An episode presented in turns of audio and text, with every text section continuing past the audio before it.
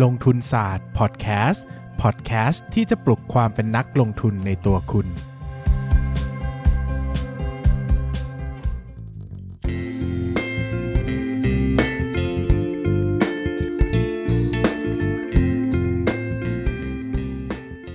สวัสดีครับ ยินดีต้อนรับเข้าสู่รายการลงทุนศาสตร์พอดแคสต์รายการที่จะชวนทุกคนพัฒนาความรู้ด้านการเงินและการลงทุนไปด้วยกัน วันนี้นะครับก็ ชวนทุกคนกลับมาในช่วงรายการประสบการณ์ของผมนะฮะ อย่างที่ผมได้เล่าไปแล้วว่าในช่วงสัปดาห์ที่ผ่านมานะครับ ว่าหุ้นตัวหนึ่งที่เปรียบเสมือนหุ้นตีแตกของผมนะเรียกอย่างนั้นก็ได้ในตอนขาขึ้นนะครับ ก็คือหุ้นคูนะฮะหรือว่า Master c o o จำกัดมหาชนนะครับ ที่เป็นหุ้นผลิตเกี่ยวกับใช้คำว่าผลิตก็คงไม่ถูกนะ ใช้คำว่า จัดจำหน่ายดีกว่า เออจัดจำหน่ายนะครับ หุ้นพัดลมไอเย็นนะฮะพัดลมไอเย็นก็เป็นหุ้นที่ผมซื้อตอนประมาณสัก 1.8 บาทนะครับ แล้วก็ราคาขึ้นไปสูงสุดประมาณสัก ถ้าจะไม่ผิดจะประมาณ 8 บาท บวกลบประมาณนี้นะครับ ก็ตีเป็นผลตอบแทนสักประมาณ 4 5 เด้งอะไรอย่างเงี้ยนะครับ เพียงแต่หุ้นตัวนี้เป็นหุ้นที่ผมซื้อในสัดส่วนเยอะมากของบริษัทนะครับจำได้ว่าจุดสูงสุดเนี่ยเป็นผู้ถือหุ้นอันดับ 6 ของบริษัทนะครับ ถืออยู่ 1.25%นะครับก็มูลค่าพอร์ตรวมของหุ้นตัวนี้ประมาณสัก 50 ล้านบาทได้นะครับตัวเลขกลมๆ จนปีที่ซื้อนี่น่าจะเป็น 2016นะถ้าจะไม่ผิดนะครับ ปีที่มันพีคๆกันนะครับ แล้วก็ตอนนั้นเนี่ยก็อันนี้เป็นประสบการณ์หุ้นดับนะก็ต้องเล่าว่าหุ้นหุ้นนี้ก็เป็นหุ้นที่ขาดทุนเยอะที่สุดในชีวิตนะถ้าเทียบเป็นตัวเลขนะครับ ก็ต้องอธิบายอย่างนี้ก่อนว่าจริงๆเนี่ยขายไป แถวทุนนะฮะก็ขายไปประมาณสัก 20 ล้านนะครับ ก็กำไรนิดหน่อยนะประมาณสักล้านหนึ่งมั้งบวกลบประมาณเนี้ยไม่เกินเนี้ยนะครับ แต่ก็เป็นถ้าเทียบเป็นตัวเงินอะเนาะคือตอนมันก็เหมือนขาดทุนจะใช้ว่าคำว่าขาดทุนกำไรก็ได้นะครับ แต่ความเป็นจริงแล้วการเป็นนักลงทุนอะมันไม่มีคำว่าขาดทุนกำไรหรอกขาดทุนก็คือขาดทุนนั่นแหละคือหมายถึงว่า มีโอกาสวันหนึ่งที่เราจะขายได้แล้วเราไม่ขายอะ มันก็คือขาดทุนไปแล้วแหละนะครับ เพราะว่าการลงทุนมันต้อง mark to market เนอะมันจะมาดูราคาทุนอะไม่ได้นะครับ ก็เปรียบเสมือนทำเงินหายไป 30 ล้านนะครับ ถ้าเทียบแล้วก็น่าจะเป็นการขาดทุนที่หนักหนาสาหัสที่สุดนะครับเรื่องราวเนี่ยก็เกิดขึ้นว่าตอนนั้นเนี่ยก็ประเมินมูลค่าเนอะแล้วก็คิดว่าตัวของครูเนี่ยน่าจะโตได้สักก็ไม่ได้หวังสูงนะ เอาจริงๆ ก็หวังกำไรสักโตปีละ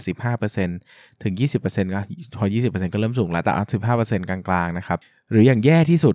ก็คือโตสัก 10%ก็ยังโอเคนะครับ โดยภาพรวมเนี่ยก็หวังไว้ภาพสัก 3-5 ปีต่อปีละ 10-15%ก็ยังพอไหวนะครับ หุ้นคูเนี่ยเป็นจุดเด่นอย่างหนึ่งคือ มันเป็นหุ้นที่มีความ seasonal effect สูงมากๆ สูงแบบมโหฬารบานตะไทยมาก เพราะว่าจริง ๆ หุ้นคูเนี่ยจะขายดีอยู่ในช่วง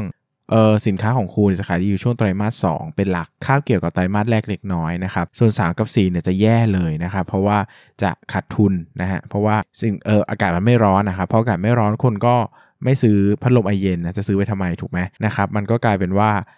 3 4เนี่ยต้องทำใจไว้เลยว่าขาดทุนคือ 1 กับ 2ทำกำไรได้เท่าไหร่ก็ต้องไปเผื่อขาดทุนใน 3 4 ด้วยเนอะแล้วจะมาหักลบกันนะครับ ตัวของ Master Cool เองเนี่ยเขาก็พยายามจะส่งออกสินค้าไปยังประเทศที่มีช่วงเวลาไม่เหมือนเรานะครับ เช่นเออส่งไปขั้วโลกแบบฝั่งครึ่งโลกใต้นะครับนิวซีแลนด์เนี่ยก็เป็น port ลูกค้าสำคัญของเขานะครับ หรือว่าส่งไปอเมริกา แคนาดาเงี้ยนะครับ หลายคนจะถามว่าอ้าว ประเทศมันเป็นเมืองหนาวอะแล้วจะแล้วเขาจะซื้อพัดลมไอเย็นทำไมถูกไหมใช่ไหมครับ จริง ๆ แล้วเนี่ยพัดลมไอเย็นเนี่ยถือว่าเป็น solution ที่ดีสำหรับลูกค้าที่เป็นเมืองหนาวเหมือนกันนะ เพราะว่าคือเขาไม่ไม่เขาไม่คิดจะติดแอร์ไงถูกไหมครับเพราะว่าคือมันไม่ได้มันไม่ได้ร้อนขนาดต้องติดแอร์แต่บางวันมันก็อบอ้าวนะอย่างอเมริกาอย่างเงี้ยนะครับอย่างบางรัฐอย่างเงี้ยมันก็ร้อนพอๆกับไทยเลยอะ่ะเออบางทีเขาก็มันคือบางทีเขาก็อาจจะ ถ้าบางบางรัฐที่ร้อนมากอาจจะอาจจะติดแอร์แต่บางรัฐที่ไม่ได้ร้อนอย่างเงี้ยคือไม่ได้ร้อนประเทศไทยอะนะแต่มันร้อนประมาณแบบยี่ห้าสามสิบเขาก็รู้สึกไม่สบายตัวอย่างเงี้ยนะครับเขาก็ใช้พัดลมไอเย็นมันก็ประหยัดเพราะว่าตีเป็นราคาต่อตัวแล้วมันสัก3 0 0 0 4 0 0 0เนอะถ้าเป็นแอร์เนี่ยมันก็ต้อง20,000กว่าเลยเนี่ยจะค่าบริเออค่าดูแลจัดการอะไรอีกอย่างเงี้ยนะครับ ก็เป็น solution หนึ่งที่สำคัญนะครับ ซึ่งหลังจากที่หุ้นขึ้นมาเยอะๆแล้วเนี่ยนะครับไตรมาสสามไตรมาสสี่เนี่ยที่ผู้บริหารเคยตั้งเป้าไว้ว่าจะไม่ขาดทุนเนี่ย ก็ทำไม่ได้นะครับ เพราะว่าตัวของจริง ๆ แล้วเนี่ย KOOL เนี่ยมีปัญหาอย่างหนึ่งก็คือว่า volume การขายของเขาอะมันมันมีแต่พัดลมไอเย็นใช่ไหมครับ คือคู่แข่งหลักๆของเขาคือฮัตตาริ ซึ่งฮัตตาริเนี่ยขายพัดลมด้วยนะฮะช่วงที่ เขาเรียกว่าช่วงที่มันเป็น off season เนอะช่วงฤดูฝนฤดูหนาวอย่างเงี้ยครับพัดลมมันก็ยังขายได้ เพราะว่าพัดลมมันขายได้ตลอดปีแหละ แต่อาจจะขายได้น้อยหน่อยไอ้พนักงานขายอะเขาก็ rotate ไปขายพัดลมได้นะก็กระจายกระจายกันไปนะครับ แต่ Masterkool เนี่ยมันขายไม่ได้คือขายไม่ได้เลยอะเพราะว่าเขาไม่มี product line อื่นที่มันเข้มเข้มแข็งพอนะครับพนักงานขายส่วนใหญ่ก็จะ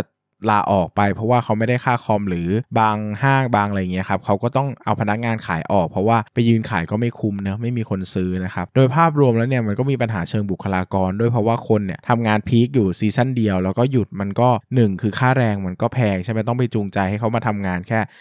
3-4 เดือนอะไรเงี้ยสก็คือแบบความสามารถความเชี่ยวชาญ มันก็สู้กับคนที่เป็นเซลล์ที่อยู่แบบต่อเนื่องยาวนานที่ห้างนั้นไม่ได้อะไรเงี้ยนะครับก็กลายเป็นภาพรวมว่าเออก็มีปัญหามากขึ้นนะครับประกอบกับปีถัดมาเนี่ยก็เกิดเหตุการณ์หลาย ๆ อย่างนะครับหลัก ๆ เนี่ยสอย่างผสมกันเนาะอย่างแรกก็คือเรื่องของ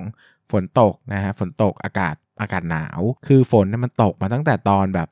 เอ่อไตรมาสสามไตรมาสสี่แล้วแหละเข้ามาไตรมาสหนึ่งก็ยังตกอยู่นะครับ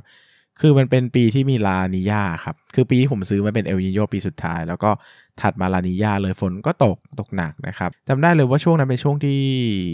เกลียดฝนมากนะฮะคือทุกครั้งที่นอนคือปกติผมเป็นคนชอบเสียงฝนมากเลยเนาะผมจะชอบนอนดูฝนตกนะครับ หรือว่านอนฟังเสียงฝนแล้วก็อ่านหนังสือนะครับเล่นเกมมันคือเสียงฝนมันเสียงความผ่อนคลายอะ่ะมันก็ผ่อนคลายแหละเวลาที่เราอยู่บ้านแล้วมีหลังคาเนาะใช่ไหมครับแต่คือช่วงที่ครูเนี่ย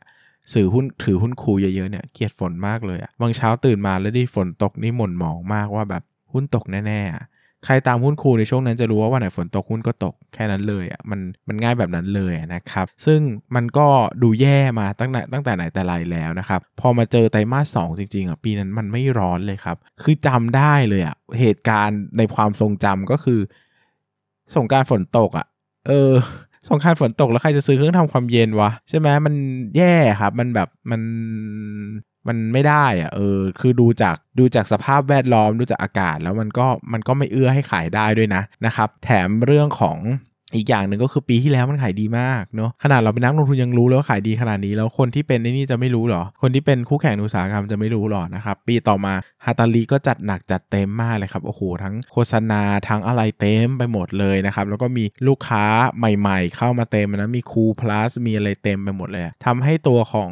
ตลาดเนี่ยมันก็เรดโอเชียนมาก คนทุกคนก็ทุ่มทุนเข้ามาเพื่อที่จะมาทำตลาดนี้ ประกอบกับตลาดดันแย่ด้วยนะ เพราะว่า อากาศไม่ร้อนใช่ไหมครับพออากาศไม่ร้อนเนี่ย โอกาสที่คนจะมาซื้อก็น้อยแล้ว เพราะว่าพัดลมไอเย็นเนี่ยมันอายุการใช้งานประมาณสามถึงสี่สามห้าปีอะไรเงี้ยนะครับ มันไม่ใช่คนที่ซื้อปีที่แล้วจะมาซื้ออีกอะ่ะมันก็กลายเป็นว่าลูกค้าใหม่ก็ไม่มีลูกค้าเก่าก็ไม่กลับมาซื้อ แล้วคนก็ดันตุนสินค้าเข้ามาเต็มไปหมดเลยนะครับ ก็ตัดราคาแข่งกันมันตัดกันดุเดือดมากเลยนะ ลดราคากันแบบจำได้ว่า Master Cool ปีนั้นอะ่ะงบออกมาไตรมาสหนึ่งเนาะปกติเขาจะก้อนฟิมาจิ้นอยู่ประมาณ 33%อะเหลือ 23%อะหายไปแบบ โหมันต้องลดราคาแข่งขันถึงที่สุดอะจำได้เลยว่าผู้บริหารเคยบอกว่า เขาพยายามจะสร้างแบรนด์ เขาไม่พยายามจะสู้ด้วยการลดราคาอะไรอย่างเงี้ยนะครับ จนช่วงท้ายๆของไตรมาสอะมันก็ไม่ไหวแล้วคือของมันเหลือเยอะมาก แล้วถ้าไม่ลดราคาสู้ใช่ไหมครับ มันก็จะกลายเป็นว่าของมันก็จะไปตุนสต็อกอีกอะไรเงี้ยเนอะแล้วก็ต้องข้ามปีอีก เพราะว่ามันหน้าขายมันไม่ได้ต่อเนื่องเหมือนสินค้าอื่นอะหน้าขายมันเป็นช่วงเวลาเป็นฤดูกาลชัดเจน ก็ต้องลดราคามาแข่งก็เลเทะนะครับก็ ผลประกอบการออกมาก็แย่นะครับ ก็แย่เลยนะครับ ผมเนี่ยขายไปในช่วงประมาณงบไตรมาสหนึ่งออกก็ประมาณเดือนพฤษภาคมอะไรเงี้ยนะครับ ก็คือรู้แหละว่ามันจะไม่ดีนะครับ แต่ก็อยากจะเห็นงบให้ชัดก่อนว่ามันไม่ดีอะ มันไม่ดีระดับไหนเนาะ เราจะได้ valuation ได้ถูกว่า แล้วเราจะออกเนี่ยมันสมเหตุสมผลไหม ไม่ใช่ว่าเปิดเปิดมาปุ๊บ มันอาจจะไม่ดีแต่มันอาจจะไม่ดีแค่แบบไม่โตหรือเปล่า ถ้าไม่โตมันก็ถือได้นะในราคานั้นนะครับ แต่พอดีมันมันไม่ดีแบบไม่ดีมากเลยนะครับ ก็สุดท้ายก็มอบตัวนะครับ ก็ยอมขายหุ้นนั้นไป แล้วก็ก็เป็นการขาดทุนที่หนักหนาที่สุดในชีวิตนะครับ ประมาณ 30 ล้านบาทที่หายไปเออหลายคนน่าจะเคยฟังเรื่องนี้จากผมแล้วบ้างนะฮะจากที่นู่นที่นี่นะครับ ก็มีโอกาสมาเล่าตรงนี้อีกทีหนึ่งก็ ถ้ากลับมา recap ตัวเองนะครับหรือว่าทบทวนตัวเองว่าเฮ้ยเราเสียใจอะไรไหมกับกับเหตุการณ์การลงทุนครั้งนี้ก็พูดเสมอนะครับว่าไม่ได้เสียใจอะไร คือเราทำตามวินัยตั้งแต่ซื้อถือแล้วก็ขายเลยนะครับ เราประเมินมูลค่าก่อนซื้อ แล้วก็ประเมินมูลค่าก่อนขาย แล้วการลงทุนของเรามันก็ไม่ได้ใช้อารมณ์อะมันทุก KOOL เนี่ยผมถือเยอะมาก คิดดูว่าคุณลงทุนได้เงิน 50 ล้านอะแล้วพอร์ตคุณแค่แบบร้อยล้านอะคือมันมันขึ้นมาจนเป็น 50%ของพอร์ตอย่างเงี้ยคือผมมาทุก movement ในการตัดสินใจคือรอบคอบมากเลยนะครับ เพราะว่าเงินมันเยอะมากไอ้เงินก้อนนี้มันเยอะมากๆนะครับแล้ว KOOL อะมันเป็นหุ้นเล็กเนาะจะเข้าจะออกทีมันยากมากๆ ดังนั้น ถ้าไม่ตัดสินใจให้แน่นอนชัดเจนเนี่ยมันอาจจะสร้างผลกระทบใหญ่หลวงกับเราก็ได้นะครับดังนั้นเนี่ยผมก็เลยค่อนข้างที่จะละเอียด กับหุ้นนี้มากๆนะครับ จนกระทั่งถึงแม้ว่าจะหากำไรจากมันไม่ได้ แต่ก็ไม่ได้ไม่ได้เสียใจอะ่ะไม่ได้โศกเศร้าอะไร คือมันก็เศร้าแหละช่วงแรกๆนะครับ เงินหายไป แต่ถามว่าในทุกวันนี้กลับมามองกลับไปเศร้าโศกเสียใจไหมก็ ก็ทำดีที่สุดแล้วอะ เออ เราทำดีที่สุดแล้ว แต่เราอาจจะมองภาพธุรกิจผิดไปด้วยแหละว่ามันจะดีได้ยาวนานอะไรเงี้ย เราอาจจะเป็นคนที่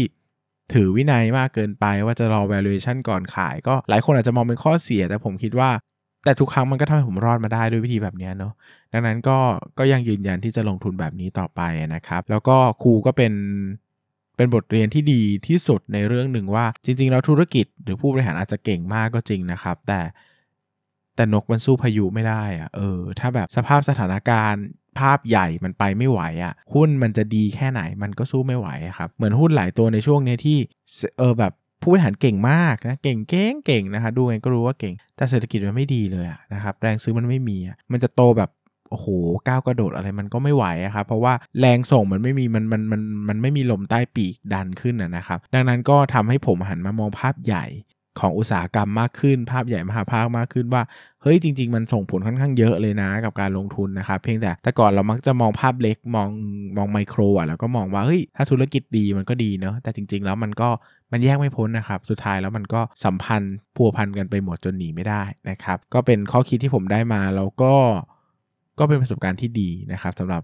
การลงทุนในหุ้น คูตัวนี้นะครับ ซึ่งผมก็ยังพูดอยู่เสมอว่าผมก็ยังนับถือคุณนพชัยวีรมานนะครับ คนที่เป็น CEO ของบริษัทนี้ว่า จริงๆ แล้วคุณนพชัยก็ยังเป็นภาพที่ผมเห็นก็ยังเป็นภาพเดียวกับวันที่ผมซื้อเนาะก็เป็นคนที่ตั้งใจทำงาน แล้วก็มีความสมถะเรียบง่ายติดดินนะครับ แล้วก็เป็นคนที่ระมัดระวังในการให้ข้อมูลนักลงทุน มี ความโปร่งใสในบริษัทค่อนข้างเยอะนะครับ movement ต่างๆเนี่ยค่อนข้างผมค่อนข้างโอเคเลยละ่ะ มีแค่บางจุดบางตอนบ้างที่อาจจะมี question บ้าง แต่ก็ไม่ได้ร้ายแรงจนถึงขั้นที่ว่าโอ้โหจะต้องแบบไม่กลับไปซื้ออีกไม่โอเคกับหุ้นนี้ ผมก็ยังรู้สึกว่า เฮ้ย ผมก็ยังเอาใจช่วยคุณคุณทพชัยอยู่ตลอดนะครับ ว่าอยากจะให้มันไปได้จริงๆอะเนอะเพราะว่าสินค้ามันก็ ผมก็เชื่อว่ามันมี potential ระดับหนึ่งนะครับ ก็หวังว่าจะได้เห็นหุ้นนี้เติบโตกลับมาอีกครั้งนะครับสำหรับวันนี้ก็ขอบคุณทุกคนมากเลยครับ อาจจะสั้นนิดหนึ่งนะฮะเพราะว่าจริงๆแล้วผมเล่ามาหลายครั้งแล้วครับ กลัวคนฟังก็จะเบื่อเนาะเพราะว่าจริงก็ไปแอบแทรกอยู่ตอนนู้นตอนนี้บ้างอะไรบ้างนะครับ ก็ประมาณนี้ละกันให้ได้คอนเซปต์ภาพรวมของทั้งหมดนะครับสำหรับวันนี้ก็ขอบคุณทุกคนมากเลยครับ สวัสดีครับ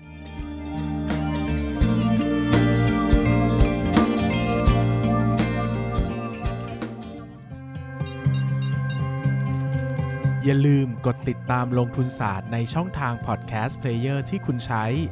แล้วกลับมาปลุกความเป็นนักลงทุนกันใหม่ใน